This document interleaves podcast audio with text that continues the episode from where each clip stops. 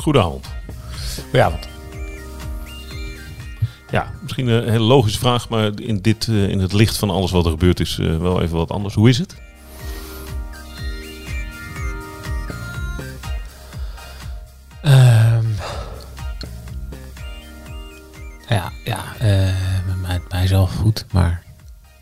Niet.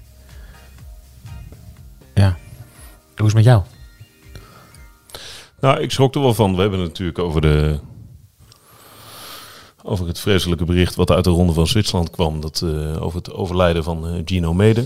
26 jaar, talentvolle renner. Ja, ik zat wel even met de tranen in mijn ogen. En ehm, niet dat ik hem ken. En ik heb hem geloof ik één keer ooit gesproken in de mixzone. Een keer. Dacht ik. Maar ja. Weer één. Weer een renner. Nou, dat is, dat is eigenlijk het, over, het, het gevoel wat het meest overheerst. Als ik daarover nadenk. Dus als ik even puur eerst. Ik denk dat we zo de hele, de hele rationele kant misschien nog wel even kunnen uitspitten. Maar Ja. gewoon even puur de emotionele kant. Ik eh, voelde het wel een beetje aankomen op woensdagavond. Omdat er geen bericht kwam van zijn ploeg. Na de val. Eh, is hij gereanimeerd naar het ziekenhuis vervoerd. En als er dan geen bericht komt, dan... Ja, geen bericht is slecht bericht. ja, in dit, soort gevallen dingen. vaak wel. Ja. Maar toen de volgende dag het nieuws kwam dat hij was overleden. En dan gaat het dus even helemaal niet om eh, wie of wat of wie schuld het was of wiens verantwoordelijkheid. Of, maar ik werd vooral, eh, ik word vooral boos eigenlijk. Waarom? Omdat ik wielrennen een fantastische sport vind. En ik, ik hou echt van de sport. En ik doe het zelf. En ik, eh, nou ja, het is mijn werk om erover te berichten. Maar ik heb, zo, ik heb het zo gehad met deze kant van wielrennen. Ik ben er zo klaar mee. En ik ben er zo, ik ben er zo klaar mee dat er renners en rensters omkomen. Of ongelukken. Dat eh, tijdens koersen, tijdens trainingen, dat er eh om de haverklap eh, ehm, ook renners eh, in ziekenhuizen belanden met breuken en weet ik wat allemaal. Dat accepteren we ook allemaal. Het hoort er allemaal ook al. Ja, het hoort er allemaal bij. Dat, Dat, dat, hoort er al helemaal bij. maar Ja. dat idee en, en ook de discussie die volgens op gang komt na de dood van Meder. De platitudes waarmee mensen, eh, zowel in het wielrennen als mensen die naar wielrennen kijken, ehm, beleidsmakers,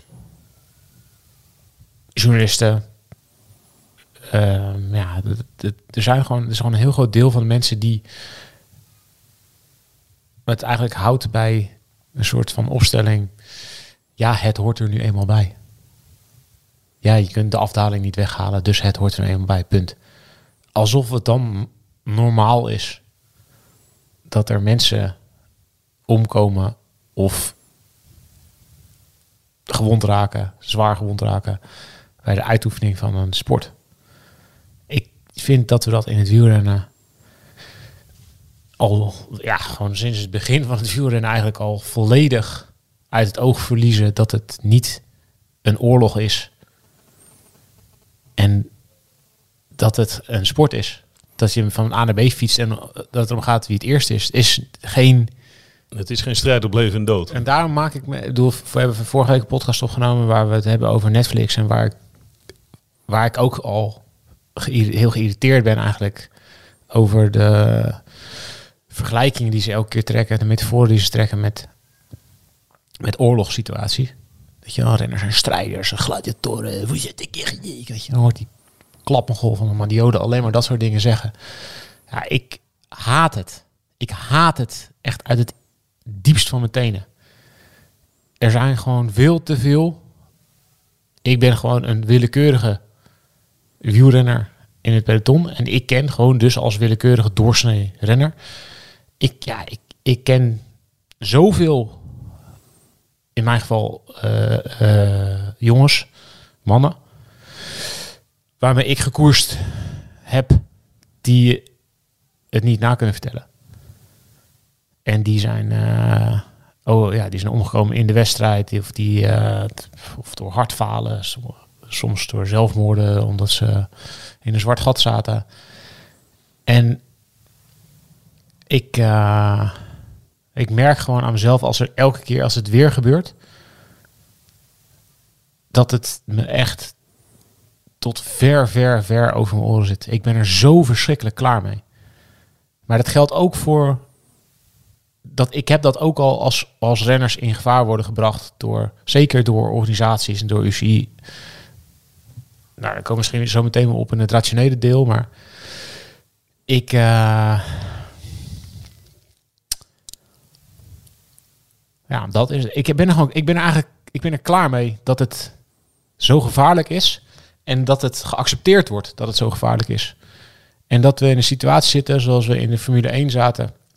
Of zoals ze, ik ben niet we in de Formule 1. zoals, ze, zoals in de Formule 1 bestond in de jaren 60, 70, 80, waar om de havenklap Formule 1 coureurs doodgingen. Of zwaar of heel zware ongelukken meemaakten. En waarin alle stakeholders, zodat mensen zeiden, ja, maar dat is part of the game. Weet je wel? Dat is ook de aantrekkingskracht van de sport. En daar hebben ze op een gegeven moment wel de mentaliteitsverandering teweeg gebracht. Dat ze het voor elkaar hebben gekregen om eh, het risico niet uit te sluiten. Want dat kan niet. En dat vind ik ook ontzettend flauw aan mensen die zeggen... oh, dan gaan we alle afdalingen afhalen... of dan gaan we alleen maar op een circuitje koersen. Dat, daar gaat het helemaal niet om. Het gaat erom om de vraag... willen we iets doen om het risico te verminderen? En we zijn er nog niet eens aan begonnen, of nauwelijks aan begonnen. Er is nog zoveel laaghangend fruit om gewoon de, de basale, of een, een, eerste risico aanzet, of een risicoverminderingsaanzet te doen. En dat doen we ook niet. Ook omdat, ja, het nu eenmaal gebeurt. En dan, het is een beetje, ken je die republikeinse reactie op als er een schoolshooting is? Als er weer ergens eh, twintig eh, s- scholieren neer zijn geschoten. Nou, dan moet je de docenten bewapenen. Ja, dan moet je de hopes and prayers. Dan gaan ze allemaal hopes and prayers. Gaan alle republikeinse eh, senatoren, die gaan dan, die, die dik worden betaald door de NRA, door, door de National Rifle Association. En, De wapenlobby. ja, en die gaan dan allemaal zeggen, ja, we're sending our hopes and prayers. Terwijl ik denk, ja, wat de fuck, je, je zit in het Ja. parlement, je zit in de senaat, je zou er iets aan kunnen doen, maar je doet het niet. Je zit in de positie om er iets aan Ja, te doen. je hebt het geaccepteerd. Omdat wij een wapen willen dragen, worden er af en toe twintig scholieren neergeknald. Wel vaker dan af en toe, maar snap je? De acceptatie is zo groot. Oh ja, nou ja, af en toe komt er eentje om. Ja, ik, ik vind dat niet, ik vind dat niet oké. Het zijn, en dat, dat ja, probeer ik heel vaak te zeggen. En misschien eh, worden mensen er ook af en toe een beetje eh, zat van dat ik dat elke keer zeg. Maar ik vind, vind het echt van, van heel groot belang om te blijven benadrukken dat het mensen zijn. En niet gladiatoren. En niet soldaten. En niet robotten. En dat er achter al die helmpjes en achter al die zonnebrillen gewoon mensen verscholen zitten. En nou ja, in ieder geval van Gino Meder, ja, is gewoon een hele, hele aardige, goede renner. Ook als een niet aardige, niet goede Al was het een geweest. paardenlul in een eh, hele kleine ploeg die niet Was kon ook een mens, ja. was het ook een mens. Ja. Ja. En eh, Maar dit klinkt zo logisch. Hè? Dat is natuurlijk ook waar we het vaak over hebben. Jij zegt dit, jij ja, herhaalt het is dit. frustratie ook. Ja, Ja. frustratie. Ja. Hoe Maar- groot is het deel van het, van het profpeloton die dit soort zaken accepteert? Is daar iets, is daar iets over te zeggen? Want Ja. is dus een mentaliteitskwestie. Nou, als we, diep dan- liggend. als we het proberen te analyseren, gewoon eventjes, dan, ga, dan gaan we meer over naar de ratio. En dan, dan laten we het dan, laten we het dan segmenteren, opdelen in de verschillende groepen. Dus je hebt de renners, je hebt de ploegen, je hebt de organisatoren en je hebt de UCI. En dan heb je misschien nog de buitenkant, dus media en publiek. Dus laten we zeggen dat het eventjes vijf groepen zijn. Waar zitten de sponsoren? Ja, zit dan, zou ik bij de ploeg gezet. Worden. Ja. Nou goed, kan je ook nog. Maar in ieder geval, jij zegt wat, hoe denken de renners over. Laten we dan daarmee beginnen. Ik denk dat heel veel renners ehm, proberen er zo min mogelijk over na te denken. De renners zijn de zwakste schakel in deze. Het gaat over de renners. Ze, ze weten dat ze ermee om moeten gaan.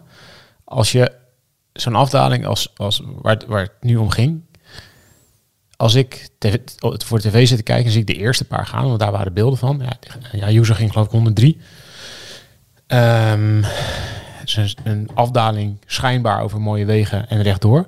Maar je had bij Ayuso al een paar keer het gevoel... Zo, deze bocht loopt wel iets verder door dan ik dacht. En je komt wel heel hard aan op die technische bochtcombinatie daar beneden. En in die bocht waar Ayuso dus, waarvan ik dat dacht van oeh, ik schrok omdat hij langer doorloopt dan ik, dan ik dacht. Hij schrok ergens denk ik ook wel. Maar hij haalde het omdat hij hem eh, zo ruim had ingestuurd dat hij nog goed naar binnen kon komen. En dat hij ja, de ruimte overhield. Nou, dat is dus bij Sheffield en bij Meder in die bocht misgegaan. Maar als, ik, als je dus puur gaat nadenken, oké, hoe, hoe sta je er als renner in? Ik denk als individuele renner wil je het zoveel mogelijk niet weten. En dat doe je voor jezelf. Dat doe je ook voor je naasten. Ja, voor je omgeving. Ja. Ik kan het heel goed vanuit mijn eigen situatie vertellen nu. Eh, ik weet dat wielrennen gevaarlijk is.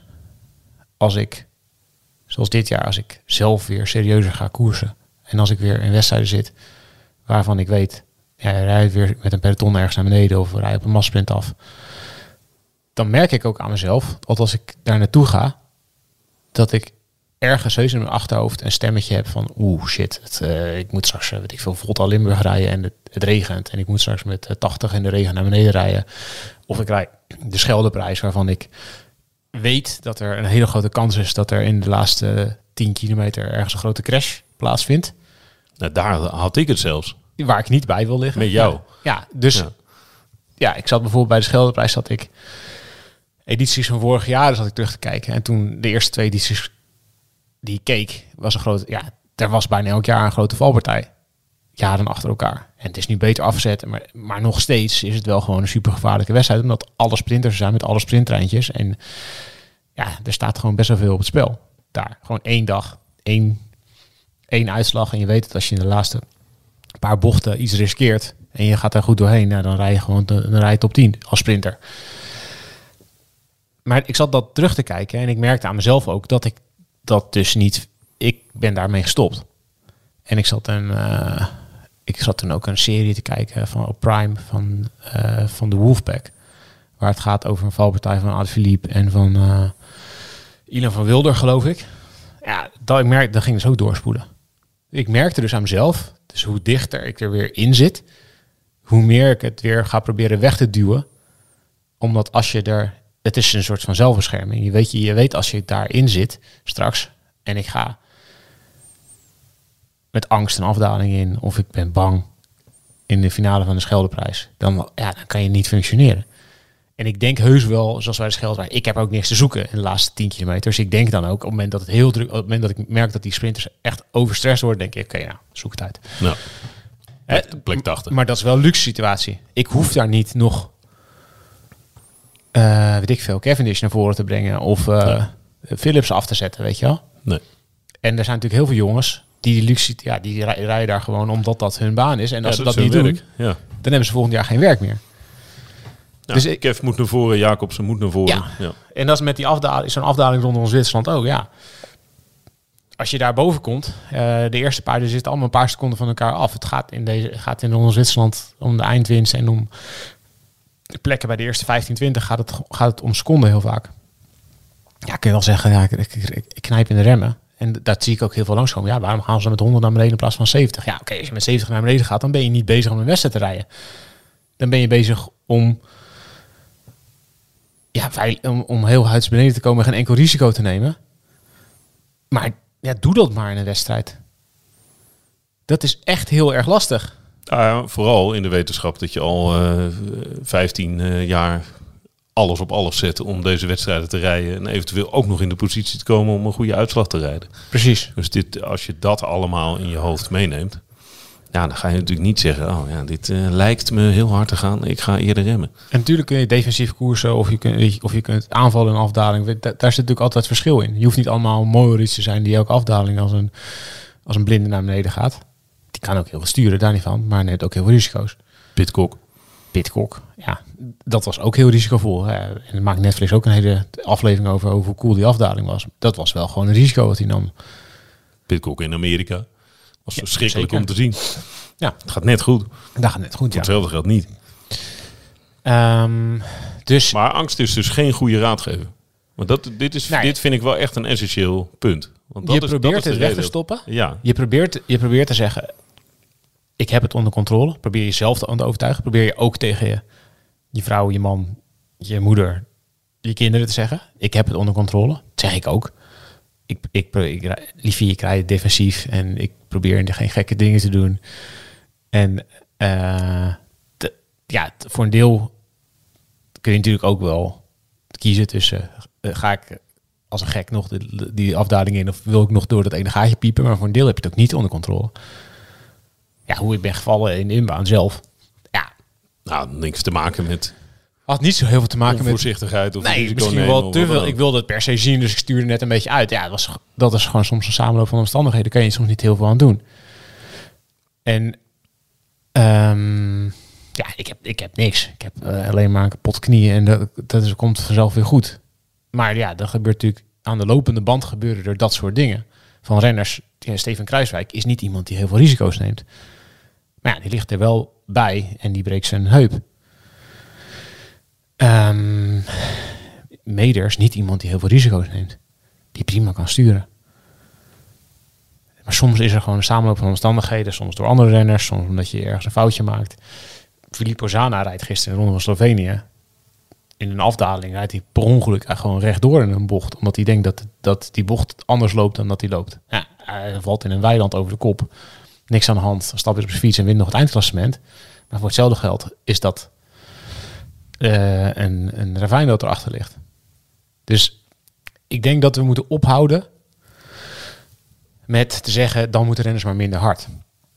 Wat ik wel vind is dat renners ehm, wel elkaar meer zouden moeten aanspreken. En dat rennersgedrag wel degelijk heel veel verschil kan uitmaken. Maar we zitten nu, en dat zeggen we natuurlijk elk, elk jaar wordt dat erger. Elk jaar zijn er meer oudere renners die zeggen dat er minder respect is in het peloton en bla bla bla. Ja. Maar we zitten gewoon mee dat het niveau steeds hoger wordt.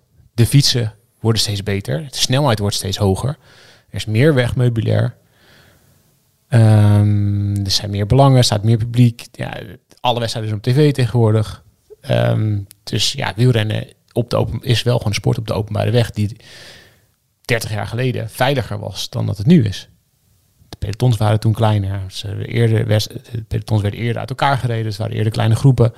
Het is nu veel vaker vlak op elkaar rijden. Het ging minder hard, in minder de hard. algemene zin. Ja. Dus ja, als renners altijd agressief koersen en door hun ploegleiders worden opgehuurd om agressief te koersen, ja, dan dat levert natuurlijk wel een gevaar op. Toch zijn er wel momenten van collectief.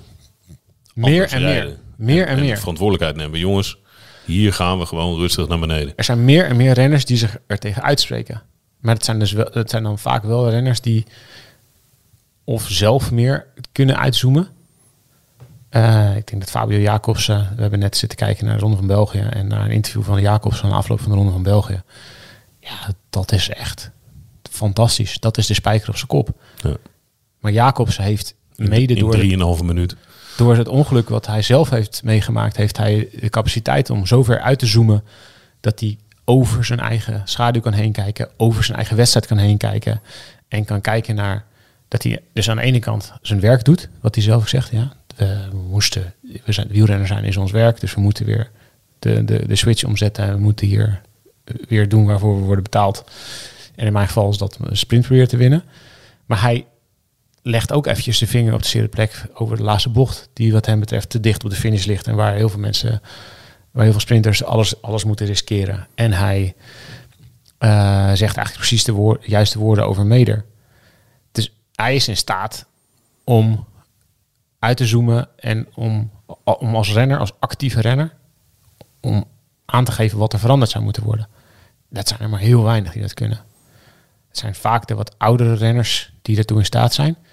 Die zich durven te uiten, die een mening kunnen vormen, die dus over hun eigen angst heen kunnen stappen. Jos van Emden kan dat bijvoorbeeld goed. Uh, Tony Martin heeft het een aantal, aantal jaar geleden goed, goed gekund voordat hij stopte, omdat hij het te gevaarlijk vond. Dus er zijn er echt wel een aantal die het goed kunnen verwoorden. Ik vond het ook heel knap wat Evenpoel meteen eigenlijk naar die woensdagrit zei. Toen hij nog helemaal niet wist wat er was gebeurd met Meder.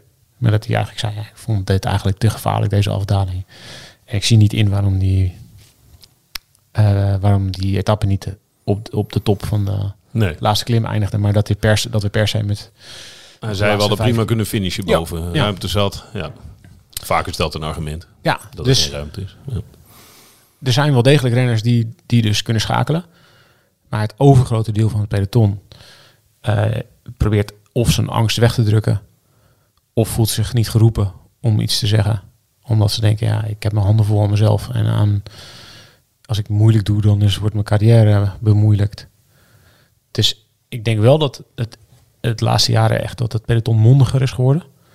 Zeker na, ik denk dat het uiteindelijk is de, de, valpartij van Jacobsen in de Ronde van Polen een hele belangrijk geweest om een soort momentum te creëren waarop iedereen heeft gezien, oké, maar als je dus dit doet, als je en een finish in een afdaling legt,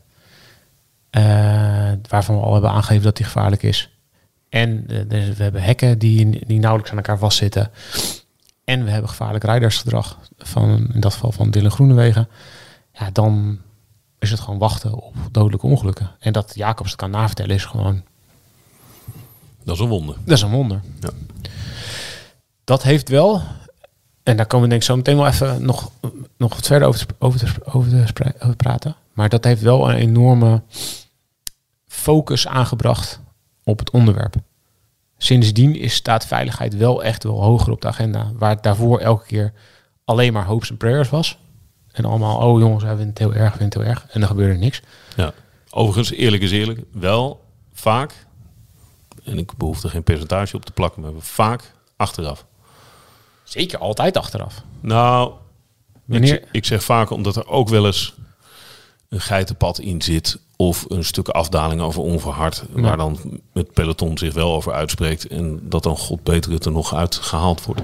In sommige gevallen. Nou, dat was bijvoorbeeld in de Giro van 2011 met, met Weiland. Weiland overleed in, de, in die Giro. Toen was er verderop in die Giro was er een... Was de rit naar de Zonkolan was een afdaling van de Monte Crostis.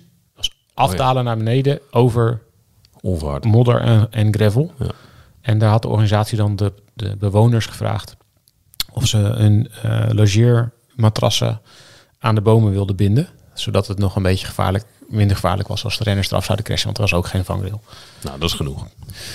Dat lijkt me een uitstekende oplossing. Ja, toen hebben de renners dus gezegd, ja, ja, dag. dikke vinger. Ja. ja. Nee, de momenten zijn spaarzaam. Zijn spaarzaam, maar het, gebeurt wel meer. En, het, nou. en ja, wat er vorige week ook bijvoorbeeld in die ronde van de Pyreneeën gebeurt, dat het peloton, uh, dat waren de vrouwen, dat dat stopte. En zeker in vrouwenpeloton denk ik dat het nog veel meer, dat het nog veel moeilijker is, omdat daar nog veel minder grote namen in zitten die goed worden betaald en die denken, oké, ik heb nu de, kracht om het te uiten. En ik durf dit nu te zeggen. Vond dat vond ik een des te groter compliment dat het peloton daar wel is gestopt. En dat was, had ook toen echt wel te maken met de voorzitter van de CPA, de Rennersvakbond, Adam Hansen. Die is nieuw.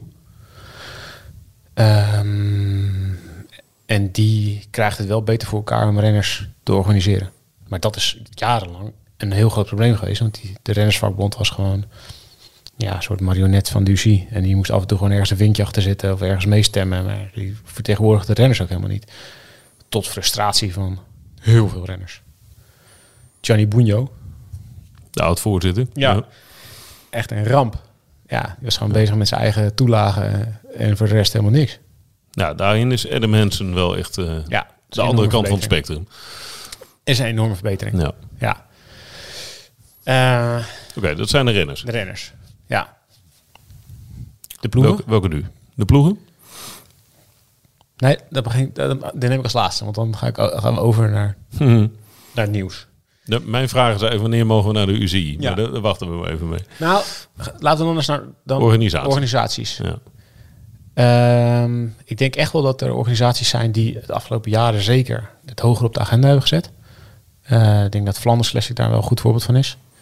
Die hebben... Uh, Introductie van Boopplan. Ja, uh, nou, dat heeft echt te maken met die crash van, van Jacobs. Die hebben echt gedacht, oké, hoe kun je finishstraten beter beveiligen? Ik heb zelf die Scheldeprijs gereden, die door Flanders Classic werd georganiseerd. Echt, viel me echt op hoe goed het was aangeven. Blijft niet, ja, in koers in België met een peloton van 200 gasten die op een massprint afrijden, is nog steeds geen feest. Maar dan...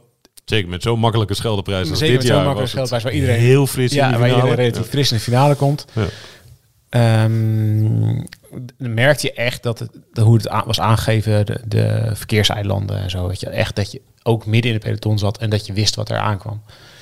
Vond ik echt. ehm, In welke Opvallend. mate, wat, eh, jij hebt die wedstrijd nu gereden, ook Volta eh, Limburg Classic. In welke mate worden jullie als renners en als ploegen eh, geïnformeerd over gevaar. over gevaar, over punten in het parcours? Eh, Ja, er let op, er is, een, in principe altijd een ploegleidersvergadering. Daar worden wel punten aangestipt. Ehm, maar dat ligt gewoon heel erg aan de organisatie. Hoe goed het, hoe goed het allemaal beveiligd is. Hoeveel vrijwilligers krijgen ze op de been? Hoeveel eh, motorrijders krijgen ze op de been? Is, ik vind dat in Nederland heel vaak merk je, we hebben het al eerder gehad over het probleem van motorrijders in Nederland, dat er maar een beperkt aantal eh, eh, eh, motorrijders van de politie is die wedstrijden mag begeleiden, die dus de veiligheid kan waarborgen. In Nederland mag je niet met vrijwillige motorrijders rondrijden, ook al weten die precies wat ze moeten doen, ook al zijn die heel goed. Mag niet volgens de wegenverkeerswet, want die mogen geen automobilisten staande houden, om dat soort dingen. Ehm, ik denk dat in België iets makkelijker is om vrijwilligers te regelen, want daar houden ze veel meer van de koers dan hier. Ik heb bijvoorbeeld een aantal jaar geleden wel eens de ronde van Drenthe gereden. Ja, het, was, het was echt... Ik vond dat echt verschrikkelijk. Ja? Ja, Waarom? dat is echt gewoon... Dat is echt niet goed. Daar, zag je, daar, daar waren gewoon allerlei paaltjes niet afgezet. En dan reed op het laatste moment... Reed je, moest je ineens uitwijken voor een verkeersbord of voor een auto. Weet ik wat. Ja, dat, ja, dat was echt een stuk minder. Dus dan merk je wel dat een organisatie wel degelijk een groot effect kan maken. Ehm, en er zijn gewoon heel veel organisaties, ja, de organisatie van de Ronde van Pyreneeën, die dus eh, zegt op het moment dat de vrouwen daar de koers stoppen, omdat er allemaal auto's op parcours rijden, mensen oversteken en gewoon de schoolbus eh, of de, de bus gewoon doorrijdt en weet ik het allemaal. Ja, gewoon koersen in open verkeer. Ja, wachten tot er iemand vlak dwars om vooruit gaat, toch? Nee, dat was, die beelden waren ook verschrikkelijk. Ja, en, maar Ja. goed, die organisator zei toen, ja, het zijn een stelletje verwende nesten en eh, ze moeten niet verwachten dat elke week de Tour de France is. Ja, Ja. dit is het gewoon. Stel je niet zo aan. Stel je niet zo aan. Ja. Ja, al- als je met dat soort organisaties zit, dan zie je natuurlijk dat... waarom organiseer je een wielerkoers als je zo denkt over de rensters die in je koers rijden? Dus het verschil in organisaties is- is echt gigantisch. Ja, maar het Echt heeft dus ook met de overheden te maken.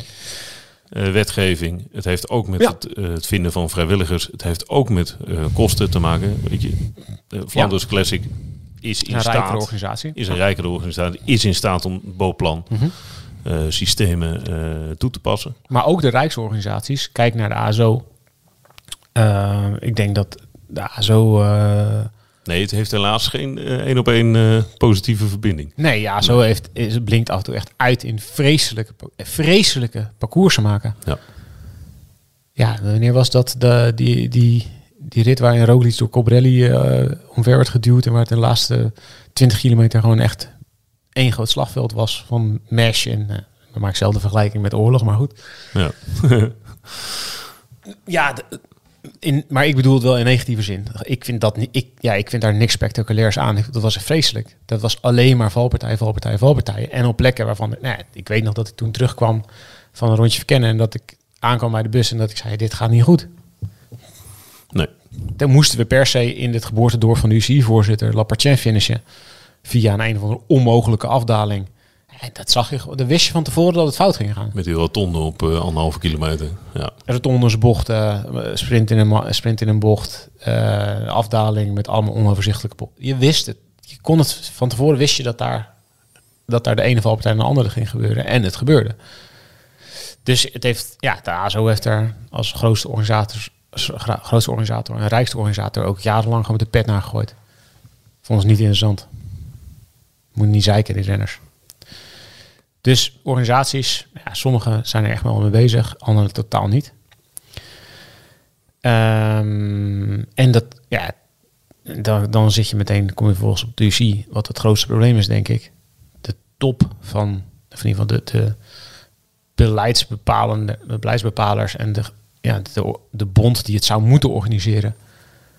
En die zou moeten opkomen voor veiligheid in de koers, bij wie eigenlijk nou ja, het mandaat ligt om ervoor te zorgen dat iedereen kan zijn, zijn beroep of zijn hobby kan uitoefenen. Van wie het ook het grootste belang is. Nee, dat vinden zij dus blijkbaar niet. Want zonder, zonder renners heb je geen wedstrijd. Ja, maar dat is dus. Dat, zo denken we dus niet over wielrenners. Want. Zij niet.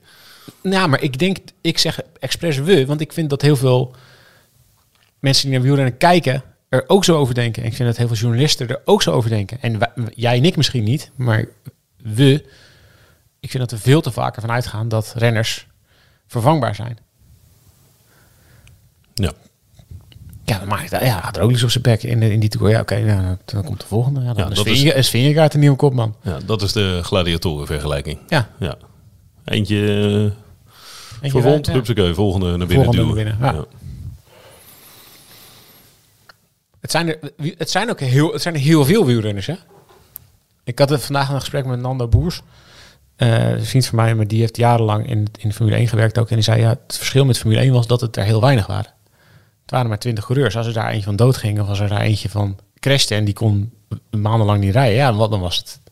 Stel voor Max Verstappen nu crasht en, en zijn been breekt, of vanwege, vanwege een gigantische fout van de organisatie, en die kan maandenlang niet rijden.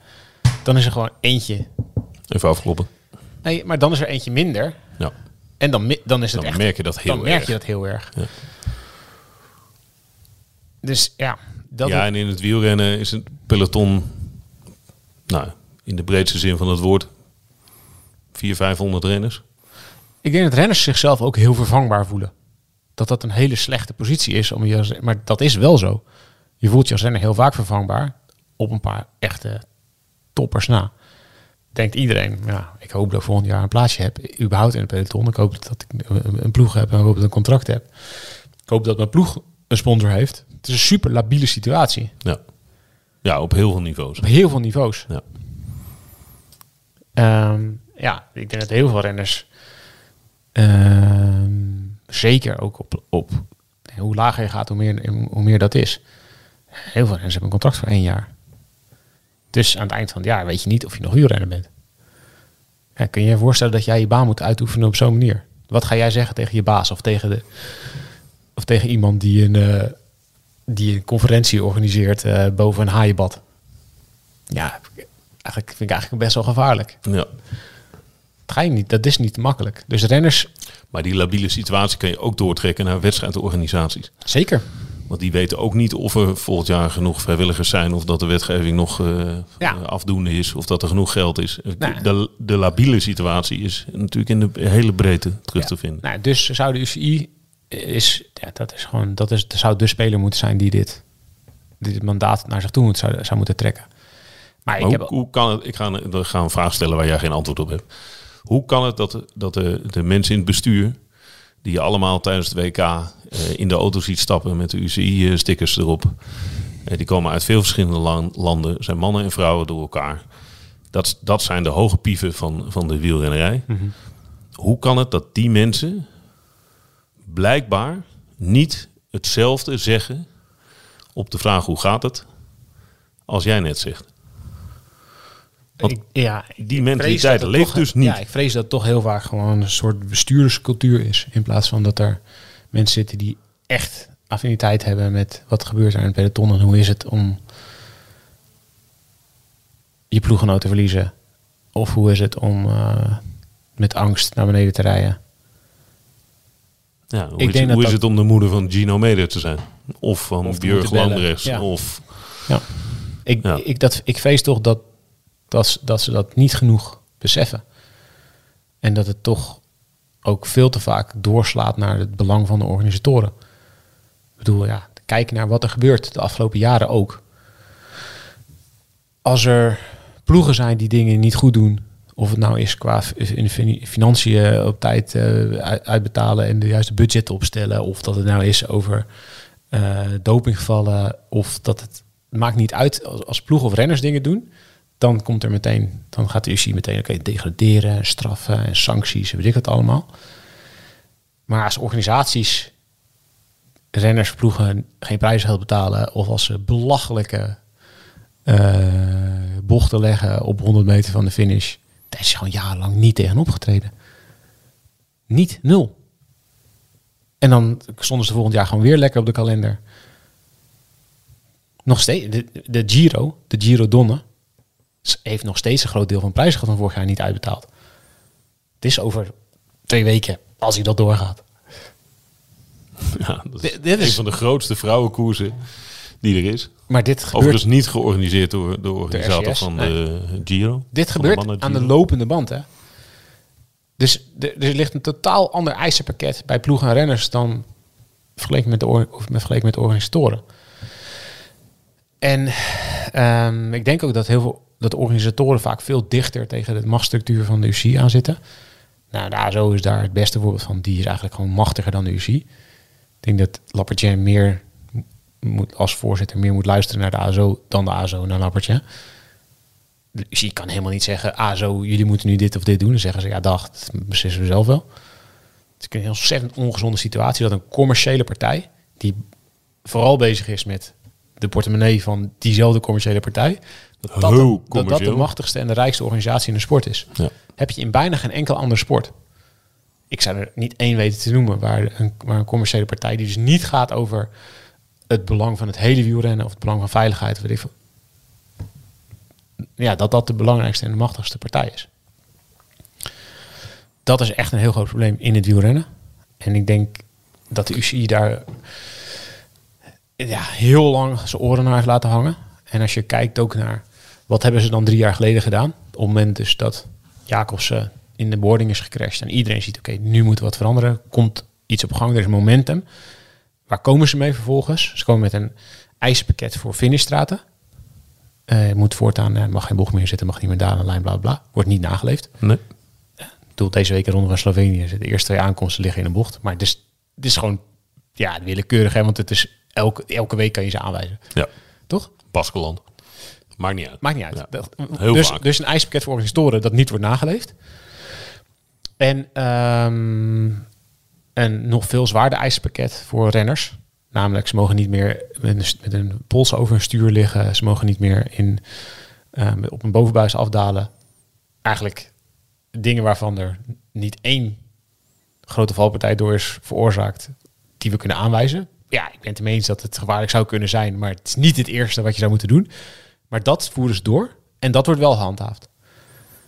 Dit is precies het probleem wat jarenlang speelde. Ja, oké, oh, oh, we gaan moeten iets veranderen. Oké, de renners. Het is de schuld van de renners.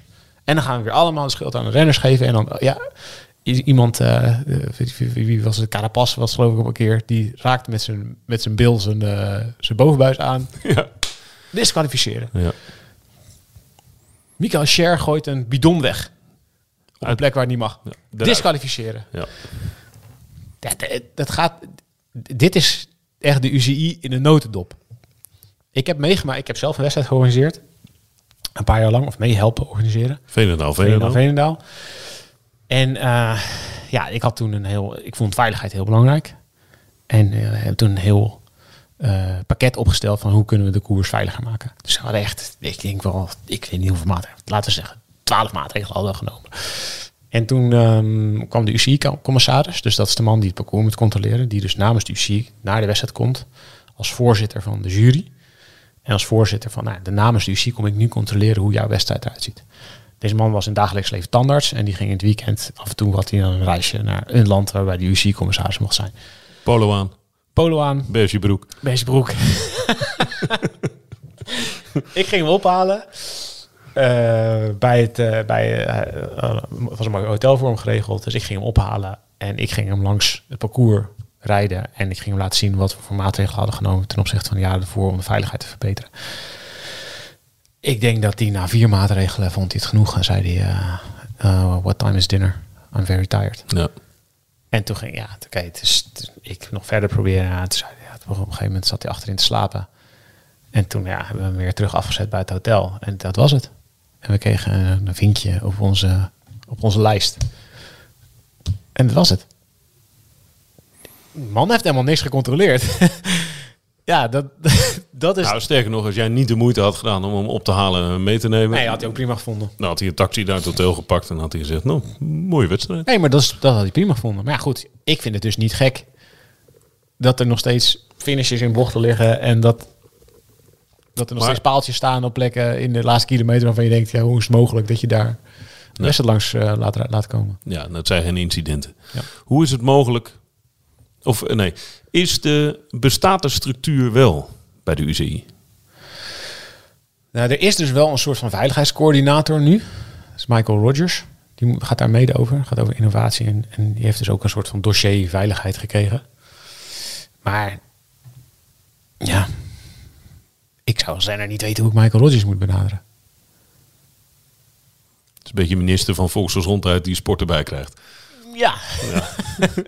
Oh, we hebben nog één dossier. ja.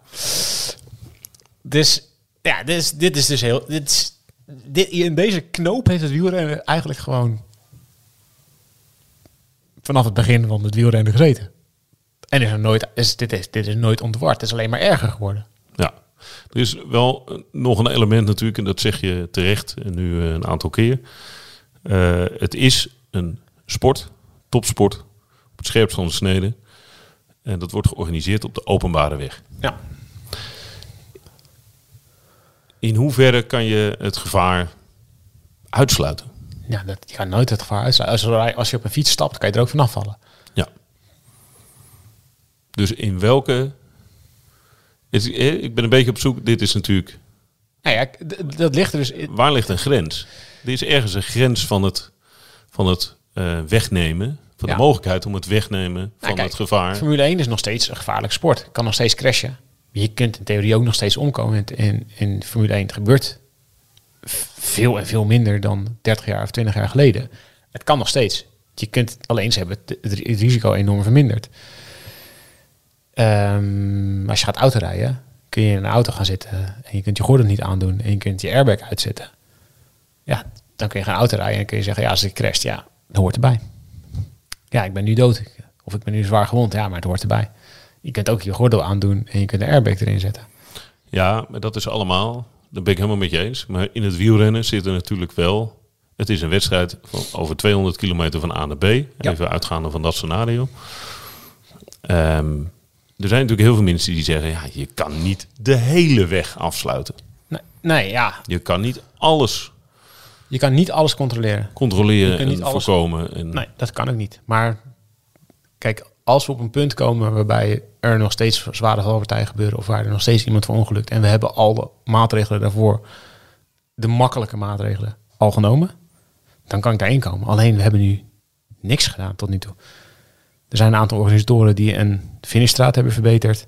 en je mag niet meer op je bovenbuis zitten. Op eigen initiatief. Ja. Ja. Maar dat is het wel zo'n beetje. Er zijn nog steeds, nog steeds, nog steeds eh, bo- bochten vlak voor finishes. Die, er zijn nog steeds, wordt, worden parcours niet gecontroleerd. Eh, nog steeds zijn er geen eisen over hoe je een bocht moet aangeven of niet. Nog steeds wordt er nauwelijks met renners gesproken over wat zij dan vinden. Nog steeds wordt er niet, niet gepraat over moeten we oortjes wel of niet verbieden. Nog steeds zijn er geen regels over, oké, moet je- moeten we nog willen dat een finish in een afdaling ligt? Of wil je dan liever dat die of op de top finisht, of nou, zoals in Zwitserland, als ze een 10 kilometer verderop hadden gelegd, of ze maken een rondje door de vallei nog terug, kun je de finish in, Andere dezelfde, finale. in dezelfde, dezelfde dorp leggen. Maar als je, Sterker nog, je kan twee keer door de finish. ja, dat had gekund toch? Vinden mensen allemaal eh, Ja, ook hartstikke leuk Als om je, te hem- zien. als, ook als het vijf kilometer vlakke weg, nemen renners niet dezelfde risico's als, het, als dat die echt beneden ligt. Want dan gaat het gewoon om elke positie in elke seconde. Als we allemaal die dingen nog niet, nog niet eens over spreken met renners, ja, dan eh, zijn we nog niet eens begonnen. Nee. Beschermende kleding, ja, DSM heeft, een, heeft rijdt eh, een aantal jaar met, met Kevlar in hun broeken. Ja, dat, dat is het dan. De rest niet. Dus ja, ik vind het, ik vind het vrij bizar dat, eh, dat mensen dat zeggen. Ja, je kunt, je kunt het niet uitsluiten. Nee, je kunt het ook niet uitsluiten, maar we zijn nog niet eens begonnen met het verminderen van risico's. Nee. Dus Dan de ploegen.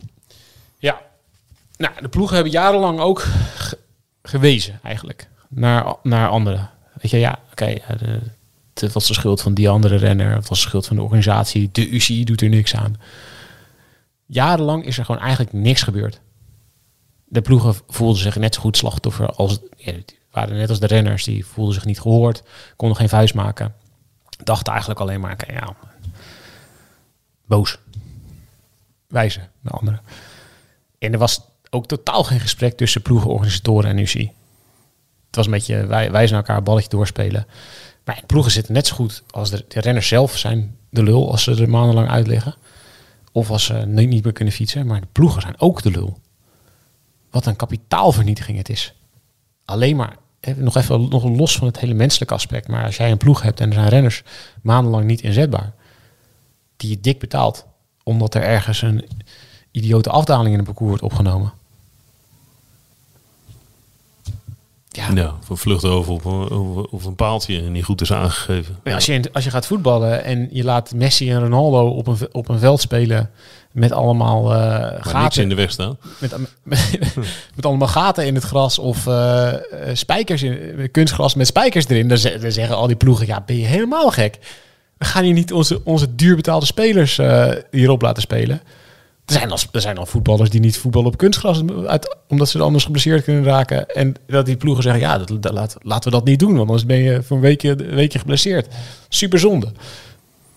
En alleen wielrennen hebben we jarenlang dat gewoon geaccepteerd. Ook de ploegen. Ja. Waarom dan? Um, omdat die ploegen denk ik heel vaak ook in hetzelfde schuitje zaten. Het kan niet anders. Ja, gewoon heel vaak het idee, ja, weet je, we weten niet volgend, volgend jaar of we nog een sponsor hebben. Uh, we zijn te bang om tegen de ASO in opstand te komen. De UCI luistert niet naar ons. En nou, dan weer terugkomend op die valpartij van Jacobs drie jaar geleden. Daar is wel het zaadje geplant om iets te veranderen. In eerste instantie um, was Lefebvre heel boos. Ik denk dat je dat ook nog wel weet. Dat hij de schuld gaf aan Groenewegen. En dan moesten ze opsluiten en een crimineel ja. moet de gevangenis en weet ik het allemaal wat. En um, daar is eigenlijk een gesprek uitgekomen tussen Jumbo-Visma, Richard Plugge, Lefebvre. En daar is al heel snel is vooral Ineos daarbij aangesloten. Omdat dat natuurlijk ook gewoon een super grote, rijke formatie is. Um, met een heel groot bedrijf er ook achter. Ineos is gewoon een bedrijf, die hebben gewoon risicomanagers in dienst. Dus ja, die zijn met elkaar gaan praten. Er, zijn, is dus ook echt een risicomanager van het bedrijf Ineos gekomen die, die heeft gezegd: Oké, okay, maar hoe kijken wij naar in onze fabrieken hoe je risico's vermindert? Ja. Probeert uit te sluiten. Ja, We willen niet dat er mensen verongelukken. We willen niet dat er mensen lange tijd uit de relatie zijn. Dat is, dat is niet goed voor die mensen, kost heel veel geld. Ja, ja. dat. Tweeledig. Ja. Dus ze zijn eigenlijk begonnen met een database maken. Hoe vinden nou de meeste valpartijen plaats in het wielrennen? Gewoon basis, gewoon basis gewoon tellen, turven. En eigenlijk komt eruit voort dat de helft van de valpartijen voortkomt uit iets wat door het parcours wordt veroorzaakt. Een gevaarlijke bocht, een paaltje op de weg wat je niet kunt zien. Uh, allemaal dat soort, dat soort dingen. Uh, rotondes niet goed zijn afgezet. Uh, auto's op de weg. Nou ja, de, de, lijst is eindeloos. En de andere helft door gedrag in het peloton. Dus van renners die in de sprint van hun lijn afwijken, toch eventjes door een gaatje heen piepen wat er niet is. Uh, ploegleiders die niet op zitten te letten, motaars die een gevaarlijke inhaalactie maken en een renner onderuit rijden. Gewoon renners, ploegleiders, motaars, gedrag. Dus wat best wel een interessante gegeven is, denk ik, dat het ongeveer half-half ja. is. Ja. Het is niet alleen de renners, het is niet alleen het parcours, het is een combinatie van beide. En het is dus ongeveer net zoveel als je het dus gaat turven. En natuurlijk zijn er valpartijen die zijn te wijten aan een samenloop van dingen, maar um, in de basis is het dus gewoon ongeveer 50-50. Dus ja, daarmee zijn ze, zijn ze dus, daar zijn ze gaan nadenken. En ze hebben best wel goed, vind ik, geconcludeerd dat het niet alleen bij de ploegen ligt. Niet alleen bij de renners, niet alleen bij de organisatoren, niet alleen bij de UCI, maar dat het dus maar op één manier kan. En dat is kappen met elkaar wijzen. En met alle stakeholders om tafel gaan zitten om het dan ook echt te veranderen. En um, ze hebben steun gekregen van de UCI. Halleluja. Helemaal zijn geprezen.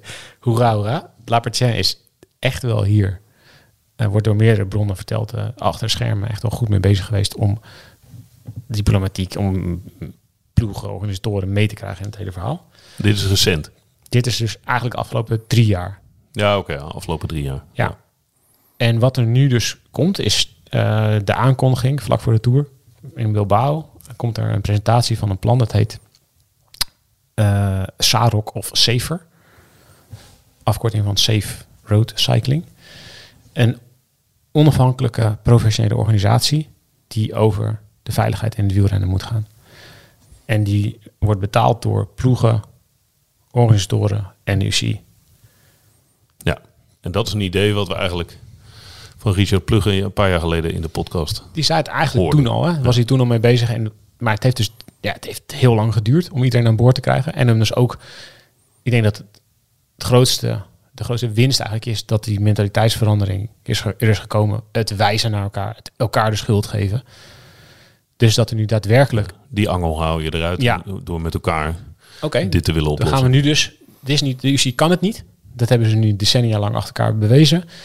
De ploegen uh, zijn zelf de sjaak. Renners zijn zelf de sjaak. Zijn bereid om, erin, om geld in te investeren. Om dus ook bijvoorbeeld professionele commissarissen aan te trekken. Dus niet meer die tandarts die in, in het weekend... Oh ja, ga nog eventjes een koersen doen. Maar professionals die dus gaan kijken naar parcoursen.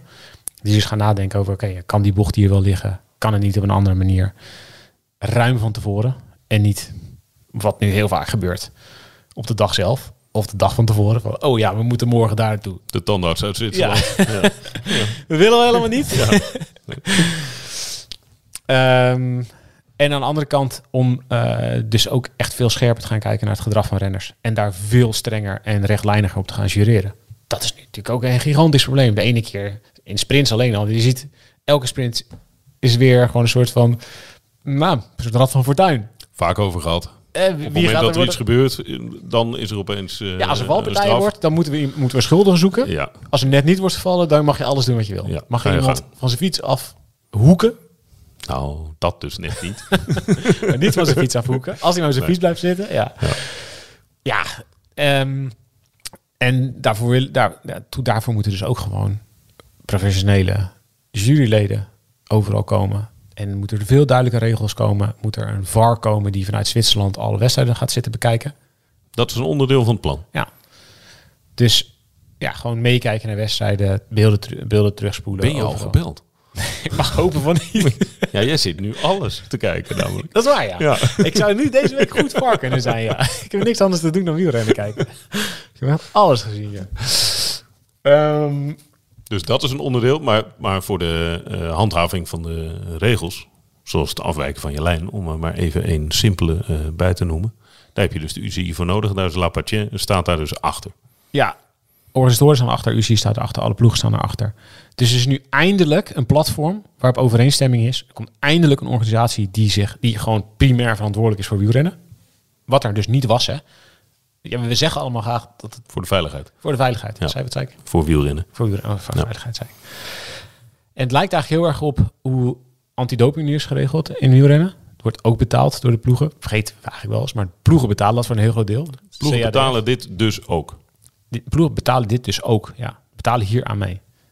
Wat, ja, ik, weet dat je wilt gaan zeggen dat het in elke andere sport zou volkomen belachelijk zijn dat, ik zeg niet. dat je ja mee moet betalen. Maar die ploegen zien ook zelf dat het een enorme kapitaalvernietiging is als ze het niet doen. Als het zo doorgaat zoals nu. Ja, je zou maar de manager zijn van, van Bahrein. Dat je nu... Ja, je hebt gewoon, moet je, ja, dan moet je de, de, moeder van Gino Meder gaan bellen. Ja, sorry, je zoon ligt in het ziekenhuis en dat, we denken dat en dat gaat niet goed. Ja. Maar je zou ook maar de manager van Jumbo-Visma zijn en je wil Steven Kruiswijk naar de Tour meenemen waarvoor je meer dan een miljoen per jaar betaalt. En hij uh, gaat op zijn snuffert en hij ligt er weer uit. Door een knullig uh, uh, incident in, vorig jaar, wanneer was vorig jaar? Toen hem in de, toen, voor de Tour in Nice, dat hij in de Dauphiné dat ze een afdaling hadden opgenomen. Nee, dat was 2020. 2020 met echt belachelijke afdaling op het allerlaatste moment ergens uh, vlak voor de Tour dat je die afdaling af moet. Gigantische valpartijen. Kruiswijk uh, uh, uit koers, niet naar de Tour. Toen hij bij ons in de frietkamer ja, zat. Ja, gewoon alleen maar drie van het jaar ervoor. Ja. Ja, dat soort dingen Ja, dat wil je is in het belang van de ploeg. Dan kan je, om dat, ja, eh, kan je beter te verminderen. Kan je beter met z'n allen dan zoiets opzetten. ja. Nee, maar dat het maar helder is. Ja. Dat de ploegen hier De dus eh, voor betalen- betalen. De ploegen, is initiatief van de ploegen en de ploegen betalen dus Ja. hier ook gewoon een flink deel van mee. Dus ik ben, ik, ik, ik Hoe enthousiast ben je nou, ik over, vind het, over het initiatief? Het duurt natuurlijk veel te... Ja, ik kan allemaal zeggen too little too late en het duurt allemaal veel te lang. Maar ik ben er wel echt blij mee dat er, dat er zoiets komt. Omdat het, het moet. Het is de enige manier. Het is de enige manier is om met z'n allen om tafel te gaan zitten en om, om profs aan te trekken in dit vak. Gewoon, het is gewoon een bedrijfstak ook, hè? Kan natuurlijk niet waar zijn dat, er, dat, dat dit, niet, dat dit zo'n groot probleem is en dat het niet professioneel wordt opgepakt. Nee, nee, nee. Het is zo logisch. Ja. Het ligt zo voor de hand. Ja, maar je weet hoe moeilijk het is om een Ja. wielrennen iets te organiseren waar alle partijen achter staan. En het is, ja, ik vind het knap dat het gelukt is. Het is wel echt. Ja, eh, buitengewoon. Ja. ja. Maar geldt dat over elke wedstrijd die onder de vlag van de UCI georganiseerd wordt? Nou ja, kijk, ik denk dat de focus in eerste instantie vooral zou komen te liggen op World Tour. En er moeten natuurlijk heel veel dingen. Er moet echt van alles gebeuren. En het gaat niet in één keer. Dus ze zullen niet. Dus niet binnen twee jaar eh, is elke wedstrijd veilig. Nee. Nee. En, maar ik- denk wel echt dat dat sowieso door gaat sijpelen ook naar andere wedstrijden. Je gaat natuurlijk dingen krijgen als hoe, hoe er wordt gewoon natuurlijk een standaard moet er komen voor hoe zien finales eruit. Maar dat betekent ook dat er materiaal bij hoort, hekwerk of weet ik veel wat, wat je misschien wel, zoals dat boopplan, dat die finish staat van boopplan, ja, die wordt gewoon, die kun je gewoon huren nu. Die gaat gewoon van de ene plek naar de andere plek. Dat, gaat, dat soort dingen gaan natuurlijk op, op meerdere plekken gebeuren. Ehm, maar, maar ik vind het wel ook goed dat er dus nu een platform komt waarop gewoon een serieuze discussie kan worden gevoerd. Oké, wat doen we nu dus met dit soort afdalingen? Ga, gaan we dit nog, als Ron van Zwitserland voor, volgend jaar zegt, ja, we gaan weer naar La en dan gaan we weer die, die afdaling nemen. Gaan we daar dan mee akkoord? Ja. En zeg niet dat ze het niet in hun hoofd halen. Dat zou zomaar het zou kunnen. zomaar kunnen. Ja, Ja. zeker. Nee, ja, de Ronde van Polen heeft ook elk jaar Daarom. die massasprint in, Ja. in Katowice en, met naar beneden en 80 in het uur eh, op, die, op die finish af laten, laten plaatsvinden. Net zolang tot het fout ging. Maar hebben ze veto? Wie? De, de SACOR? Nou, ja. Want dat Heeft wordt, dat platform wordt dus, dus- Ja, dat wordt dus straks. Als de organisatie zegt, ja, oké, dit, is, dit, is de, dit is de finale. En ja, we hebben hier, dus een bocht eh, op 150 meter van de finish liggen. Eh, en oh ja, je moet ook nog even om dat paaltje heen rijden. Ja, want de bakker 150 Ja, meter verder heeft, namelijk eh, Ja. de finishboog betaald. ja. Ja, dan, en dan zegt dus deze organisatie zegt dus oké, nee, die gaat de streep door. Wij zijn verantwoordelijk. Hiervoor worden wij mede door jullie betaald. Wij zeggen hier nee, gaat ve- veto, nee, gaat niet gebeuren. Maar dit is natuurlijk Maar dat is fantastisch. Het is heel logisch. Ja, maar het is wel belachelijk dat het is, maar het is echt goed dat het er Ja. komt. Ja. Dus dat is eigenlijk het. Nee, het heeft niks te maken met Meder, want het was er. Het, het, Nee, ze zijn al drie jaar bezig. we zijn al Ja. drie jaar bezig. Ja. Ehm, Heeft het wel iets versneld? Of is dat een... Weten we dat niet? nou, ze zouden het anders voor de toerstart. Voor de toerstart gaan ze lanceren. Oké, dat, was, dat was überhaupt het plan. Bilbao. Ja, Ja, oké. dat heeft, niet, dat heeft niet te maken met Meder. Maar ja, ik, ben, eh, ik hoop heel erg dat dit een verschil gaat uitmaken. En velen met jou. Ja, dat denk ik wel. En vele renners, denk ik. Ja, en vele mannen, vrouwen, vaders, moeders, kinderen van renners. Ja. Mooi. Weet je wat mijn moeder van de week tegen me appte? Hm. Kun je Nee. niet gaan tafeltennissen? Nou, ik moet zeggen dat je daar ook enige aanleg voor, hebt ontwikkeld. Ja. Ja. Nou, toch? Je moeder zei vroeger toch, ach jochie, je kon zo goed Gaan zo schaken. lekker schaken. Ja. ja. Oké. Ik snap er nu al, nu ik zelf eh, ouder ben, snap ik er wel een stuk beter. Ja. En daarom komen dit soort, eh, dit soort berichten, dat eh, raakt je natuurlijk ook harder dan daarvoor. Ja, dat denk ik wel. Ja, ik denk dat ik eh, voorheen het liefst zo snel mogelijk het niet had geweten. Ja, snel vergeten. Ja, wat ik denk ook dat heel veel renners het liefst willen doen. Ja. Goed. Woensdag verder? Podcast, doe je? Ja. ja. En dan donderdag uh, Carré. En Fabio Jacobsen is in Carré. Jij gaat uitgebreid uh, een college sprinten met hem doen. Daar komt hij natuurlijk ook wel een beetje voorbij. Dit ga ik wel een vraag, hoe hij ermee omgaat. Ik vind het echt zo knap. Is er een Fabio Jacobsen voor en na? En hoe, hoe manifesteert zich dat? Ja. ja gaan we allemaal vragen. Ik, ja, vind het zo, ik vind echt, echt, echt uh, mateloos respect hoe die erover praat. Ja, nogmaals verwijzend ook naar... Uh, ja, ga dat interview na de Ronde van België, gaat even zien. Het kost je 3,5 minuten van je tijd. Ja, het zijn een paar vragen. Elk woord, is, elk woord dat hij zegt is goed. Ja. Goed, dankjewel. Jo. Hoi, ik ben Joost Twinkels, radio-dj bij Q Music. Dit is mijn vader Piet. Lieve Joost, je staat nou recht tegenover mij en ik praat nou op twee manieren tegen jou. Als je dit bandje luistert, dan weet je niet meer dat je hier gestaan hebt. Dit jaar is hij precies 20 jaar dood. En ondanks dat ik me weinig van hem kan herinneren, mis ik hem. Speciaal voor mijn broer Koen en mij liet hij brieven en audio-opnames na... die ik in deze podcast induik om niet alleen hem, maar ook mezelf beter te leren kennen. Ik heb geprobeerd om jullie te vertellen dat liefde het allerbelangrijkste is. Hou van elkaar en van de wereld om je heen. Dan komt alles goed. Liefst Papa Piet luister je nu in je favoriete podcast-app.